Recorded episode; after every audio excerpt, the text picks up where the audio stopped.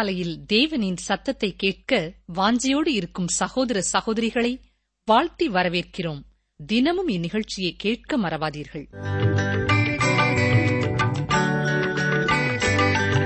கிறிஸ்துக்குள் பிரியமான சகோதரனை சகோதரியே இன்று ஏசாயா தீர்க்கதரிசியின் புத்தகம் ஐம்பத்தி ஏழாம் அதிகாரம் ஆறாம் வசனம் முதல் ஐம்பத்தி எட்டாம் அதிகாரம் மூன்றாம் வசனம் வரை சிந்திக்க இருக்கிறோம். முதலாவதாக ஐம்பத்தி ஏழாம் அதிகாரம் ஆறு முதல் எட்டு வசனங்களை பார்ப்போம் என்றால் பள்ளத்தாக்குகளில் உள்ள வளவளப்பான கற்களும் அவர்களுடைய தெய்வமாகி போய்விட்டது என்று சொல்கிறார். இந்த வளவளப்பான கற்கள் நீரோடையால் அடித்து வரப்பட்டவை. தாவீதும் இப்படிப்பட்ட கற்களை எடுத்துச் சென்றுதான் ஒரே கல்லினாலே கோலியாத்தை வீழ்த்தினான் என்று நாம் அறிந்திருக்கிறோம். இவ்வாறு கோலியாத்தை வெல்ல பயன்படுத்தப்பட்ட கல் அவர்களுக்கு தெய்வமாயிற்று. ஜீவனுள்ள தேவனை தவிர மற்ற எல்லாரையும் மற்ற எல்லாவற்றையும் அவர்கள் வணங்கினார்கள். எனக்கு அருமையான சகோதரனை சகோதரியே நம்முடைய வாழ்க்கையிலே நாம் யாரை முக்கியத்துவப்படுத்துகிறோம்? நம்முடைய சிருஷ்டிகரையா அல்லது அவர் சிருஷ்டித்த பொருட்களையா? ஏசாய ஐம்பத்தி ஏழு ஏழிலே பார்ப்போம் என்றால் மலையின் உச்சியிலே இருக்கிற தோப்புகளிலும் இவர்கள் பலியிடும்படி சென்றார்கள். அங்கேயும் இஸ்ரவேலர் தங்களுக்கு தெய்வங்களை ஏற்படுத்திக் கொண்டார்கள். அங்கே மலையின் மேல் பகுதியிலே எல்லா விதமான அநியாயமான கிரியைகளும் நடைபெற்றன. இது கடைசி நாட்களை குறித்ததொரு ஓவியம். தொடர்ந்து எட்டு வசனத்திலேயும் கதவுகளுக்கும் நிலைகளுக்கும் பின்னாக ரகசியமான இடங்களிலே அன்று பாவம் நடந்தன என்பது சொல்லப்பட்டிருக்கிறது. ஆனால் இன்று வெளிப்படையாக நடக்கிறது. மக்கள் பாவங்களை நியாயங்களாக எண்ணும் காலம் வந்துவிட்டது. ஒருவர் இவ்விதமாக ஒரு ஊழியரிடம் கேட்டார் இப்பொழுது இருக்கிற பாவங்களையும் அக்கிரமங்களையும் போல முன்பு பழைய காலத்திலேயும் இருந்தது என்பதை ஒப்புக்கொள்கிறீர்களா? என்று கேட்டார். அதற்கு அந்த ஊழியர் சொன்ன பதில் என்ன தெரியுமா? ஆம் ஒத்துக்கொள்கிறேன் ஆனால் முன்பு பாவங்கள் ரகசியமாக நடந்தன இன்று வெளிப்படையாக நடக்கின்றன. அதுதான் வித்தியாசம் என்று கூறினார். ஆம் அருமையானவர்களே அன்று மக்கள் பாவத்தை குறித்து பயந்தார்கள் பாவம் செய்த பொழுது வெட்கப்பட்டார்கள். இன்று பாவ உணர்வு அற்று போயிற்று. நம்முடைய வாழ்க்கையை சற்றே யோசித்து பார்ப்போம். பாவம் செய்யும் பொழுது அதை குறித்த வெட்கம் பயம் கவலை நமக்கு வருகிறதா? இல்லை என்றால் பாவத்தை பாவம் என்று எண்ணாமல் கடந்து செல்கிறோமா ஒருமுறை தொலைக்காட்சி ஒன்றிலே கணவன் அல்லாத ஒருவனோடு வாழ்ந்து வந்த ஒரு பெண்மணி தன்னை பற்றிய நிலையை வெளிப்படையாக சொன்னாள். அநேகர் இந்த பெண்மணி மாய்மாலம் பண்ணாமல் வெளிப்படையாக சொல்லுகிறாள் என்று அவளை பாராட்டினார்கள். எனக்கு அருமையான சகோதரனை சகோதரியே அவள் வேண்டுமானால் மாய்மாலம் பண்ணாமல் இருக்கலாம். ஆனால் அவள் தேவனுடைய பார்வையிலே ஒரு பாவி என்பதை நாமும் சமுதாயமும் மறந்து போகக்கூடாது. சமுதாயம் இந்த பாவத்தை ஏற்றுக்கொள்வதனாலே இந்த பாவம் நியாயமாக மாறாது. இன்று பாவம் வாழ்க்கையின் ஒரு அங்கமாகிவிட்டது. காதுகளிலே கூறப்பட்ட காரியங்கள் இன்று பத்திரிகைகளிலே விளம்பரமாக போடப்படுகின்றன. உலக நாடுகளிலே நன்னறி வாழ்க்கை குறைந்துவிட்டது. கர்த்தர் சொன்னது போல களைகளும் கோதுமையும் ஒன்றாக இணைந்து வளர்கின்றன. எது பாவம் எது நியாயம் என்று இனம் கண்டுகொள்ள இயலாத அளவிற்கு ஒன்றாகவே வளர்கின்றன. நமக்கு விசேஷித்த ஞானம் தேவை பிரியமானவர்களே. இந்த இடத்திலே நமது வாழ்க்கையை சற்றே நாம் ஆராய்ந்து பார்க்க வேண்டும். மனிதர்கள் சட்டை செய்யாமல் இருப்பதால் எதிர்த்து நிற்காமல் இருப்பதால் பாவம் பரிசுத்தமாகாது. பாவம் செய்கிற ஆத்மா சாகும் என்று வேதம் சொல்கிறது.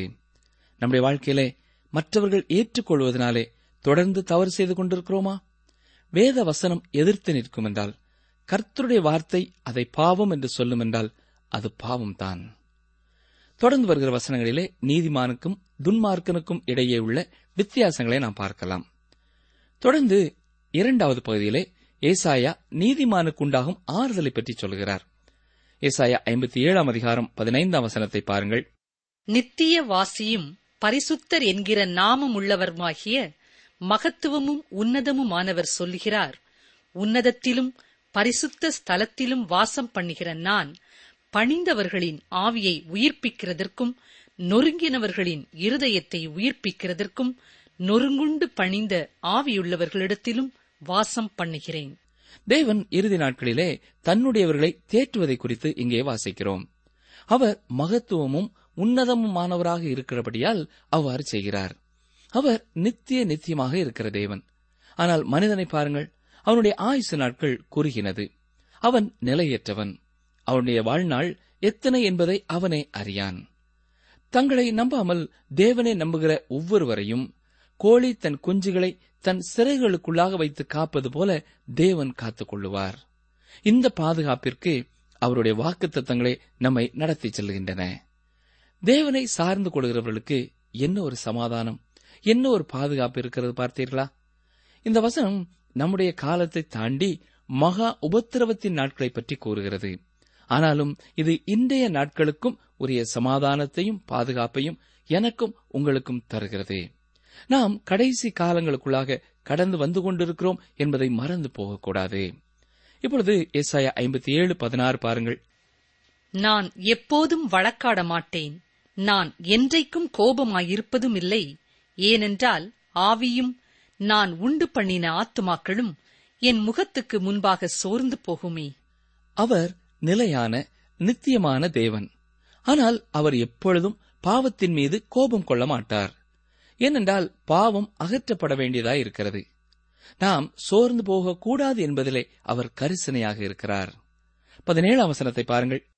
நான் அவர்கள் பொருளாசை என்னும் அக்கிரமத்தின் நிமித்தம் கடும் கோபமாகி அவர்களை அடித்தேன். நான் மறைந்து கடும் கோபமாய் இருந்தேன். தங்கள் மனம் போன போக்கிலே மாறுபாடாய் நடந்தார்களே. இங்கே தேவன் ஏன் துன்மார்க்கரை அடிக்கிறார் என்பதற்கான விளக்கத்தை பார்க்கிறோம். அவர்கள் பொருளாசையாலும் மனம் போன போக்கிலே நடக்கிறவர்களாயும் இருந்தபடியினாலே அவர் அவர்களை தண்டிக்கிறார். தேவனுக்கு எதிரான இந்த கலகங்களுக்கு ஒரு நாள் அவர் முடிவை ஏற்படுத்துவார் என்பதை இந்த மனிதர்கள் அறிவார்கள் என்று நாம் உறுதிபட கூற முடியும். பெருமையான இருதயமுள்ளவர்களையும் தேவனுக்கு எதிராக செயல்படுகிறவர்களையும் அவர் தண்டிப்பார். இப்பொழுது பதினெட்டாம் வசனத்திற்கு வாருங்கள். அவர்கள் வழிகளை நான் பார்த்து அவர்களை குணமாக்குவேன். அவர்களை நடத்தி திரும்பவும் அவர்களுக்கும் அவர்களிலே துக்கப்படுகிறவர்களுக்கும் ஆறுதல் அளிப்பேன்.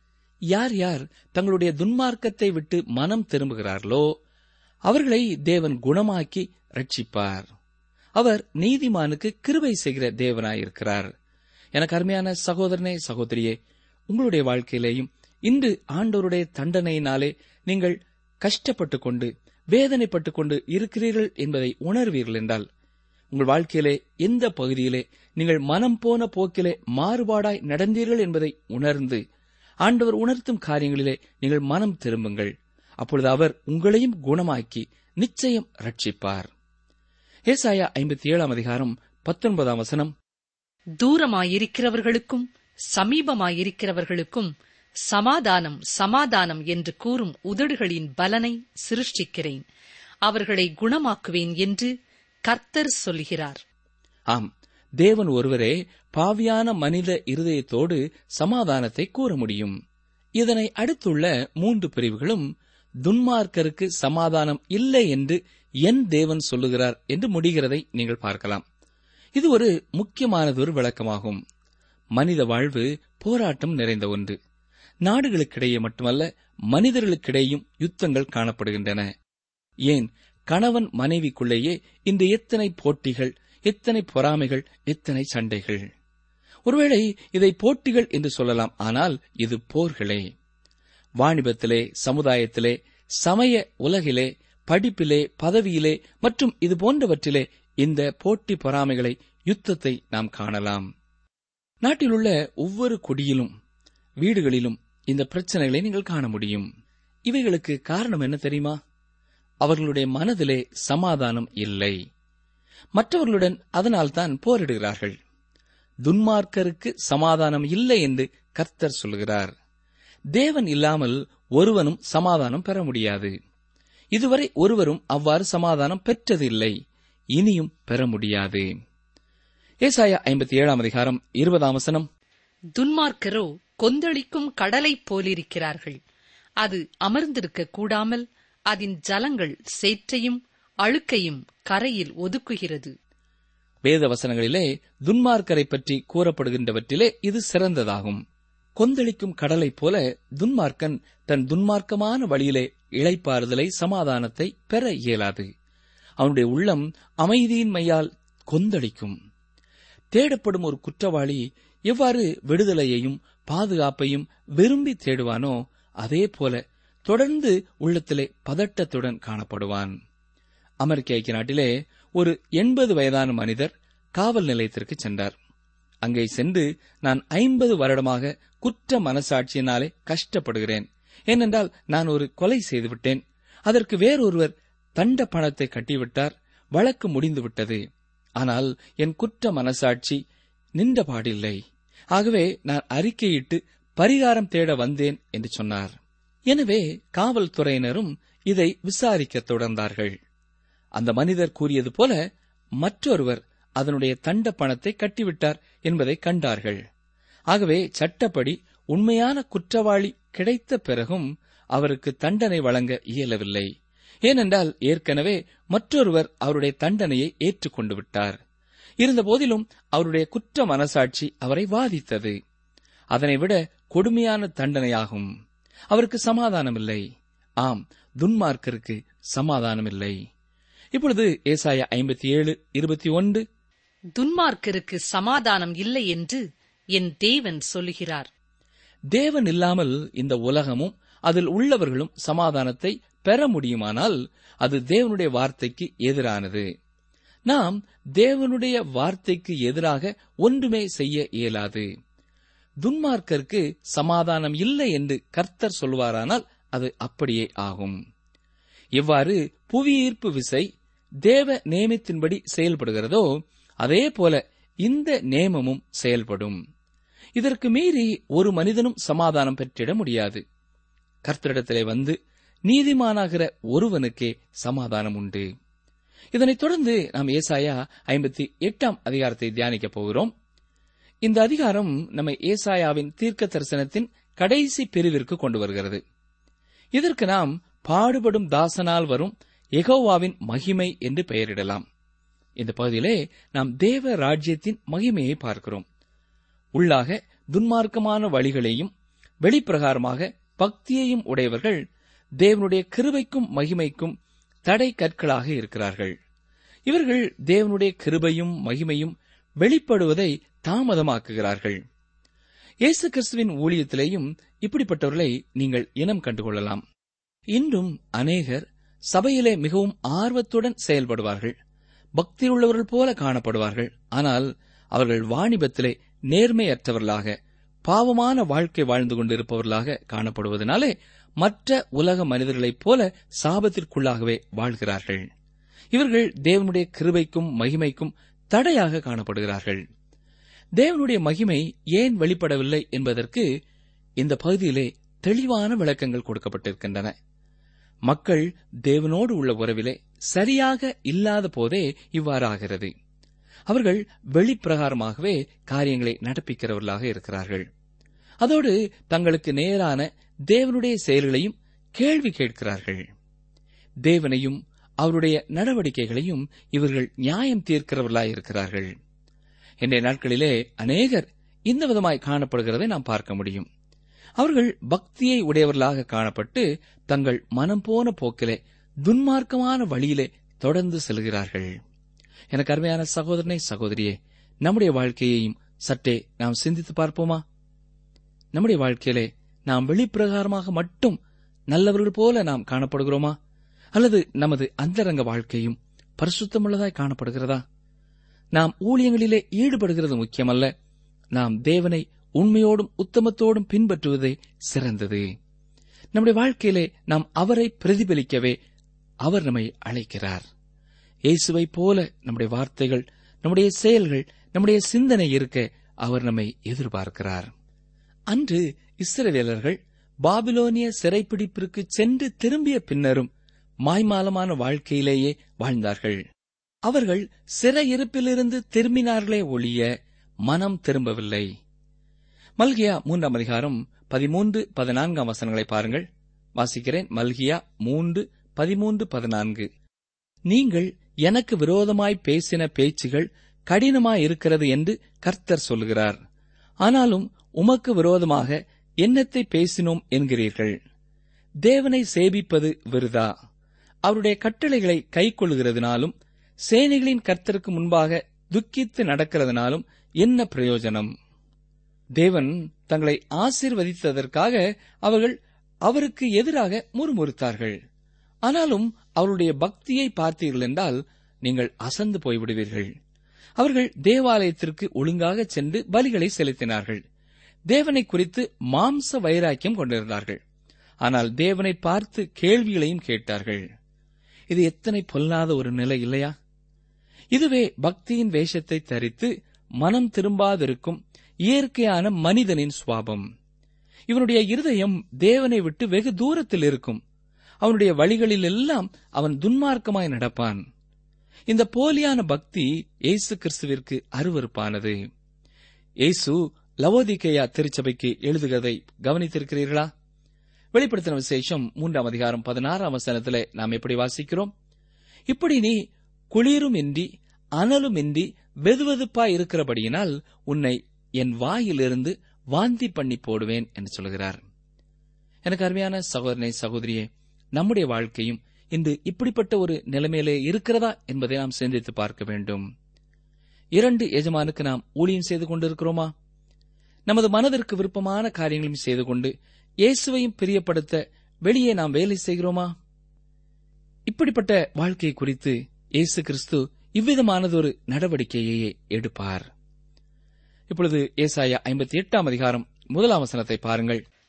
சத்தமிட்டு கூப்பிடு அடக்கிக் கொள்ளாதே. எக்காலத்தைப் போல் உன் சத்தத்தை உயர்த்தி என் ஜனத்துக்கு அவர்கள் மீறுதலையும் யாக்கோபின் வம்சத்தாருக்கு அவர்கள் பாவங்களையும் தெரிவி.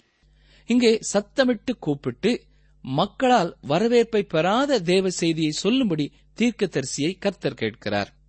தேவனுடைய செய்தியானது என்றும் மக்களிடையே மதிப்பு இழந்த ஒரு காரியம்தான். இது பக்தியின் வேஷம் தரித்த மனிதர்களுடைய மீறுதல்களையும் பாவத்தையும் சுட்டிக்காட்டக்கூடியது. இவர்கள் தங்களை பக்தி உள்ளவர்கள் என்று எண்ணிக்கொண்டார்கள். இவ்வாறு தேவனுடைய செய்தியை சொல்லும் பொழுது இது ஒருவருக்கு கசப்பையும் எரிச்சலையும் கடுமையான கோபத்தையுமே பிறப்பிக்கும். இதை தேவனுக்குள் தைரியமானவர்களே செய்ய முடியும். இன்று பிரசங்க மேடைகள் இதற்கு எதிரானதாக காணப்படுகிறது. மனிதனுடைய பாவத்தின் நிலைமையை சொல்லாமல் அவனுடைய உண்மையான நிலையை காண்பிக்காமல் அதன் விளைவாகிய நித்திய நரகத்தை பற்றி சொல்லாமல் மக்களை பிரியப்படுத்தவே நினைக்கிறார்கள்.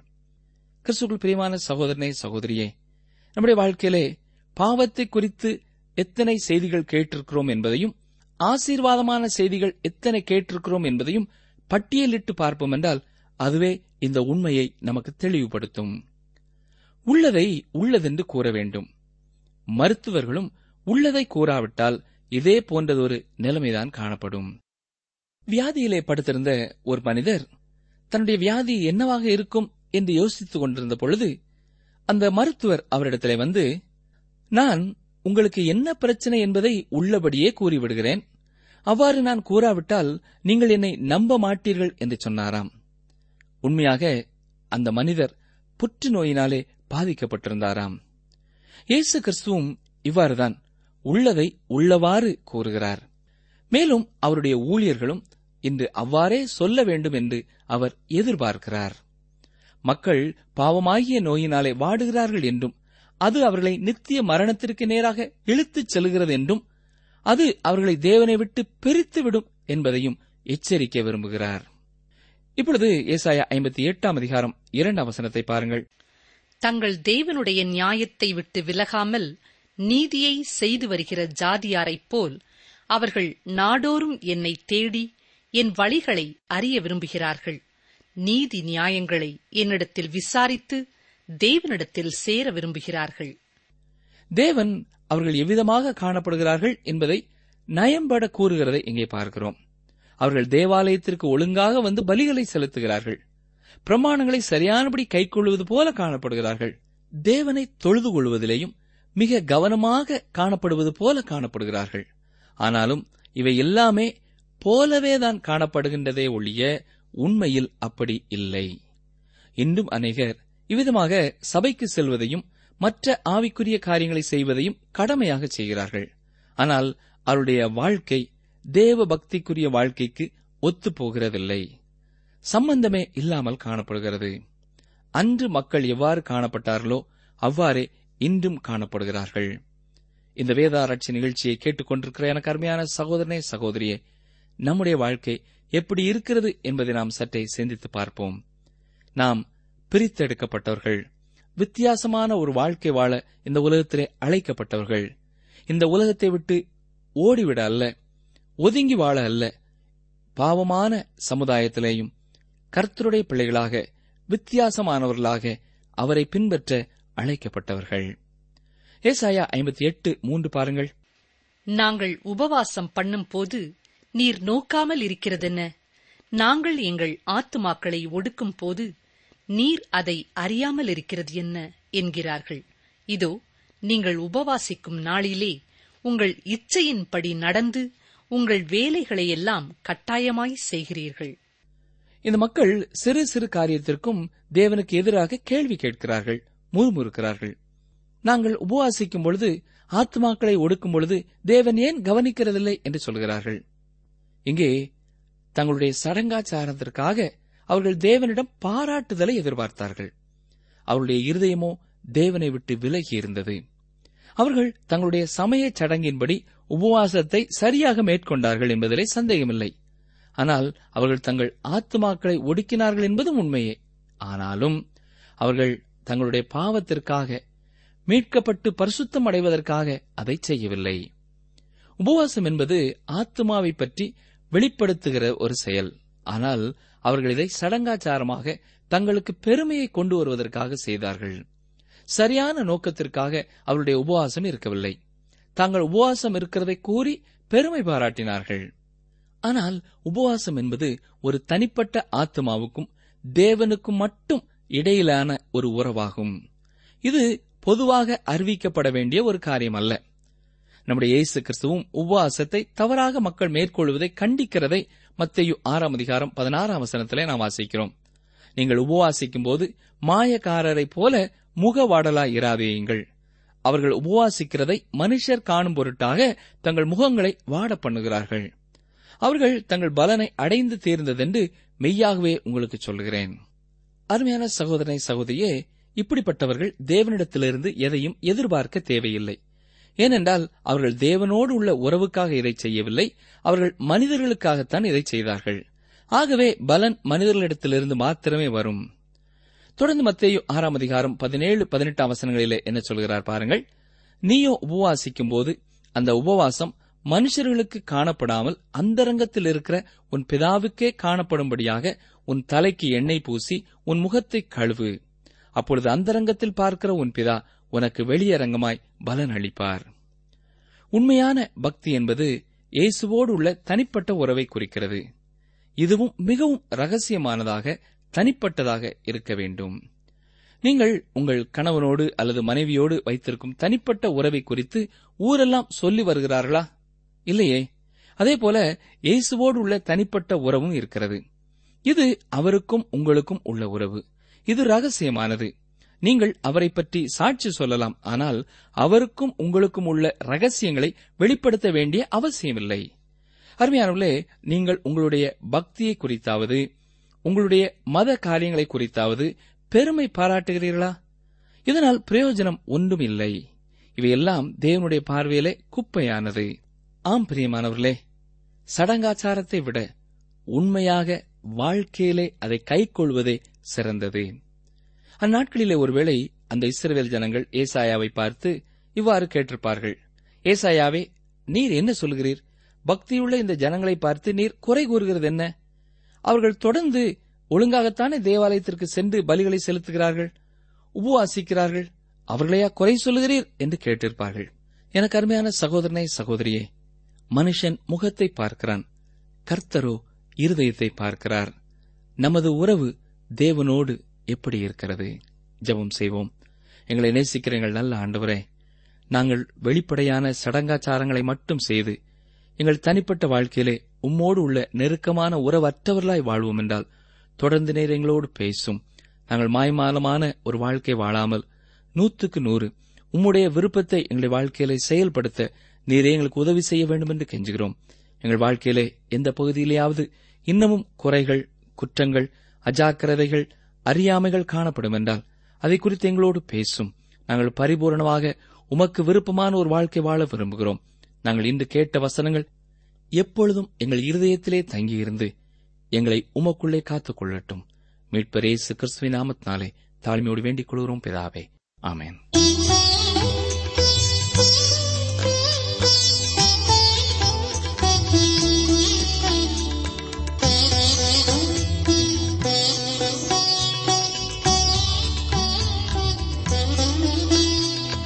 கொல்கதா சீகரம் நோக்கி கொடுமை பார சிலுவை தூக்கி பாரத்தோடு நடந்து செல்லும் யாரிவரோ? யாரிவரோ? கொல்கதா சீ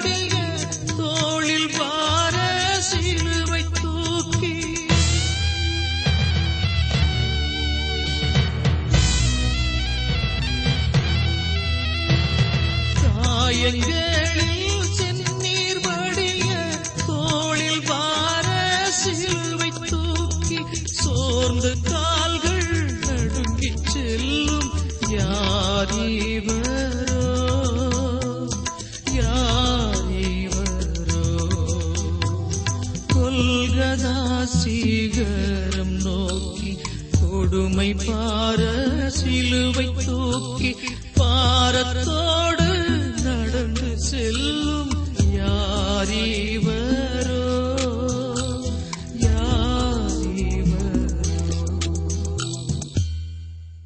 நீங்கள் தொடர்பு கொள்ள வேண்டிய எமது முகவரி வேத ஆராய்ச்சி டி டபிள்யூ ஆர் தபால் பெட்டி எண் நூற்று முப்பத்தி நான்கு திருநெல்வேலி இரண்டு தமிழ்நாடு.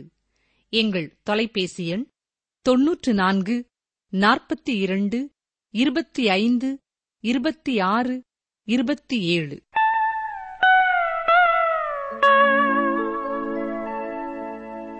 கர்த்தர் அவனை பாதுகாத்து அவனை உயிரோடே வைப்பார். பூமியில் அவன் பாக்கியவானாயிருப்பான். சங்கீதம் நாற்பத்தி ஒன்று இரண்டு.